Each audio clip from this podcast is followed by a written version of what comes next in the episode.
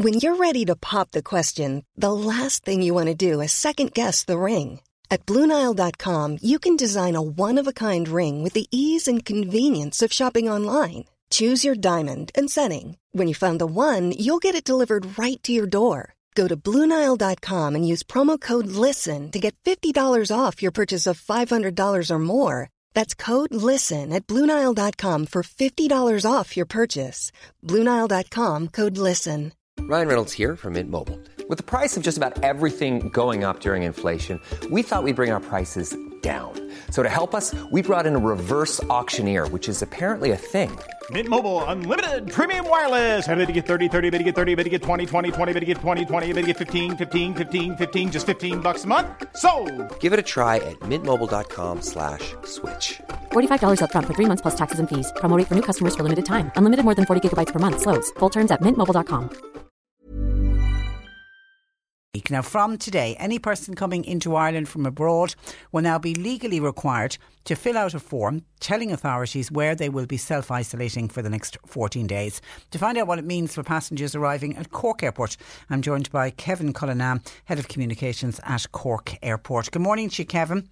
Good morning, Patricia. And you, uh, you're welcome to the programme. Do they fill in these forms before they get off the plane, or are the forms filled in at the terminal? Well, in most instances, the, the airlines, and in Cork's case at the moment, we only have uh, a single flight with Aer Lingus and a single flight with Ryanair coming in. Um, the airline have the passenger locator forms on board. Um, so passengers, when they're now making bookings, are being uh, advised of this, that they need to have them completed. And then there's obviously signage uh, on the passenger uh, corridor leading into uh, immigration where people must hand in those passenger locator forms to the Gardaí on arrival. So uh, it's become law uh, overnight. The, the, Minister for Health, Simon Harris, brought this in, and uh, it just allows people uh, to give an address where they're staying in Ireland or obviously where they live uh, if contact tracing is required subsequently. Yeah, the, the forms, it's the same form that had been there for the last number of weeks. It's just now been put on a mandatory footing, isn't isn't the, that uh, isn't that the case? That's it exactly. Yeah. So, uh, and the and the address is just for contact tracing reasons only. It's not that the authorities are going to go knock on somebody's door to make sure that they're self isolating. Well, it's a it's a piece of government legislation. Obviously, the the intent is obviously to allow people. Um, if they need to be contacted, if they've been in contact with somebody who unfortunately has been di- diagnosed with COVID 19, um, then obviously the, the health authorities can make immediate contact with the, with those individuals. So I think that's the intent behind the, the legislation. Um, obviously, up to now, it was it was voluntary whether people gave that information or not. Um, but now, obviously, it's on a, a statutory, footing. footing. Okay. You mentioned one flight a day from uh, Aer Lingus and uh, Ryanair. Uh, what does the airport feel like, uh, Kevin? I mean, I'm assuming it's eerily quiet. Uh, well, two days a week on a Tuesday and a Saturday at the moment, there are, there are no flights whatsoever. Um, so it is a bit like the Mary Celeste um, when you enter the terminal building. Uh, there are no cafes, restaurants, open. Um, the bank has closed during the this, this period over the last uh, 10 weeks. Uh, there's nobody manning check-in desks, obviously, on those two days. And obviously, for anyone that is, and there are very, very few, um, there'd be a maximum of 40 people uh, any day at the moment flying through the airport on that single or, or on a couple of days. There's, there's a, a flight to Heathrow and London Stansted. But for the rest of the time, the airport is, is open for vital air services. Obviously, people like the National Ambulance Service and the the Air Corps, um, the rescue services, they need to obviously be able to take off and land safely. So we have been open as an essential service throughout this whole pandemic crisis. And uh, at the outset, it was important to be open, obviously, for the repatriation of, of Irish men and women that were stranded overseas, or indeed doctors and nurses that were making their way back from Australia or New Zealand or Canada. Um, to, to, to answer Ireland's call in the in the health service. But also, obviously, we have a role to play in terms of just making sure that supply chains have been maintained for the import uh, and export of key supplies. So uh, we still have a key role to play in those search and rescue missions and medical evacuations as they're required. But it's a very, very quiet airport, uh, and you know, 99% of the, the numbers we would have ordinarily seen at this time of year um, are absolutely gone at this stage. I mean, this weekend, bank holiday weekend, the June bank holiday weekend, it would really have been kicking off your summer season, wouldn't it? Absolutely. I mean, it, ironically, the, the end of March is when the airlines um, normally kick in. The last Sunday of March is the traditional start for the, the summer schedules by each of the airlines. And normally from March onwards, you're looking at a, an upward trajectory uh, up until August in terms of numbers of flights and passengers coming in and going out. Uh, the reverse has obviously happened since the middle of March, where we've seen uh, uh, traffic numbers literally uh, fall off a cliff. And I see, you know, today the CSO um, released their results for, for overseas travel for the month of April, and again that confirms there's been a 99% drop year on year in terms of the number of people arriving into Ireland uh, and indeed those departing. So all airports and all ferry ports have been witnessing and experiencing this over the last couple of months. Yeah, I've, the, the, figures were quite stark. I mean, 1.7 million people arrived into Ireland in April of 2019, and you compare that this year, it was only 12,100 arrived at the airports, with only 4,000 then arriving by ferry. It's a, uh, they really are stark, stark figures. When, Kevin, do you hope to see? An increase in flights? Um, being realistic, I think it's going to be later into July and into August. Um, at the moment, um, airlines are only operating kind of within a, a two to three week window um, because the health situation in each country is very, very different, and there's individual restrictions by by national governments in place right across Europe at the moment. So it's not a case that you know Europe can reopen on, on the same week in the same month. So it's going to be a very very gradual uh, reopening up uh, of routes, and some routes just won't open up this year. You know we're so deep into the summer season, as you say, that we'll have lost the May and June bank holiday weekends, and so a lot of traditional summer sun routes just will not uh, operate this year. Um, and then it'll be a case to see which uh, corridors of travel can open up. Uh, they're now talking about air bubbles, um, yeah. where where it, it, would be possible for say flights from Ireland to reopen up onto into other countries uh, that would you know where they'd be at a similar level uh, in terms of, of, of their return. Um, could you, could, could you see that?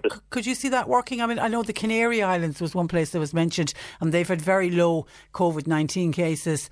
A lot of Irish people, a lot of Cork people, like to go to the Canary Islands. Could you see that travel bubble working?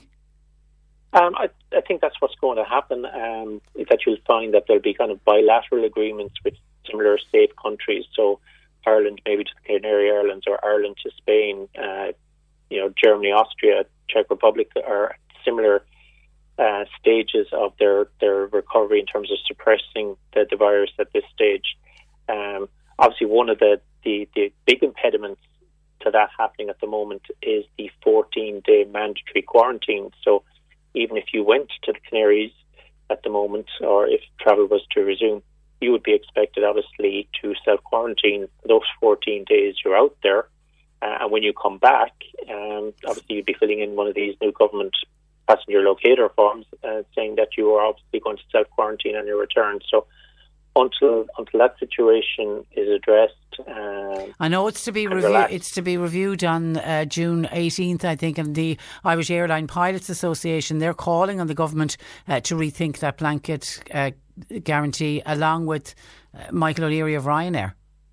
Yes, so un- un- until until the fourteen day quarantine period uh, has been relaxed um, it's really very difficult to see how airlines would decide um, to start flying to markets when they know there just isn't going to be the demand. People will not, you know, for if you wanted to spend a week uh, in, in, the Canaries, it's going to be in end up costing you three weeks of your annual leave. Yeah. Um, on the, on by, so by the time you take the fortnight uh, into consideration, that you have to self quarantine on, on your return, but look, uh, you know, it's been a national response to to, to flatten this curve over the last number of months. And as a nation, we've done made great strides, but at enormous economic costs. And you know, following this public health crisis, we're now into a bit of a, an economic crisis, and we just have to uh, plan and, and chart our way through through these choppy waters, and, and hopefully you know, by the end of the year and into the start of next year. Uh, it'll be a very slow recovery, um, but normal routes may start to open uh, for March of next year. And you've been appointed to the to the Visit Cork Tourism Task Force. Uh, how hopeful are you, Kevin, that the tourism sector will recover and will we be able to recover some of it for this year? I think what we're going to see for, for the remainder of this year is, is an emphasis on so-called staycations, where where we'll be obviously holidaying at home, uh, and once the hospitality sector again, which has been similarly decimated over the last number of months, once they're able to start reopening presently, uh, and people can start to to start renting holiday homes. And you know, I heard your concerns on the program earlier about people in, in West Cork about this weekend, but um, when the hospitality sector gets the green light to safely reopen, uh, then I think you know what the region here in, the greater Cork region, East Cork, West Cork, North Cork, will be looking to do is obviously win back lost market share and encourage people from around the country um, to visit Cork and enjoy, you know, the, the plethora of uh, amenities that we have here, the fantastic scenery uh, ashore and afloat, uh, and enjoy, you know, the great gastronomical delights that we have in, in West Cork, North Cork, and in East Cork. Um, but I think you know uh, the the annual holiday abroad this year is going to be put on ice until next year, and hopefully we can start to see a gradual return to, to city breaks and visiting family and friends in the autumn and beyond. Yeah, and some kind of normality. Uh, listen, good luck on that task force, Kevin, and stay safe. And thank you for joining us on the programme this morning. My pleasure, Patricia. Good morning to you. Bye bye. Kevin Cullinane there, who is Head of Communications at Cork Airport. Here's a cool fact a crocodile can't stick out its tongue. Another cool fact you can get short term health insurance for a month or just under a year in some states. United Healthcare short term insurance plans are designed for people who are between jobs, coming off their parents' plan, or turning a side hustle into a full time gig Underwritten by Golden Rule Insurance Company, they offer flexible, budget friendly coverage with access to a nationwide network of doctors and hospitals. Get more cool facts about United Healthcare short term plans at uh1.com. When you make decisions for your company, you look for the no brainers. And if you have a lot of mailing to do, stamps.com is the ultimate no brainer. It streamlines your processes to make your business more efficient, which makes you less busy. Mail checks, invoices, legal documents, and everything you need to keep your business running with Stamps.com. Seamlessly connect with every major marketplace and shopping cart. Schedule package pickups and see your cheapest and fastest shipping options from different carriers. With rates up to 89% off USPS and UPS rates. And with the Stamps.com mobile app, you can take care of mailing and shipping wherever you are. Make the same no-brainer decision as over 1 million other businesses with stamps.com. Sign up with code program for a 4-week trial plus free postage and a free digital scale. No long-term commitments or contracts. That's stamps.com. Code program.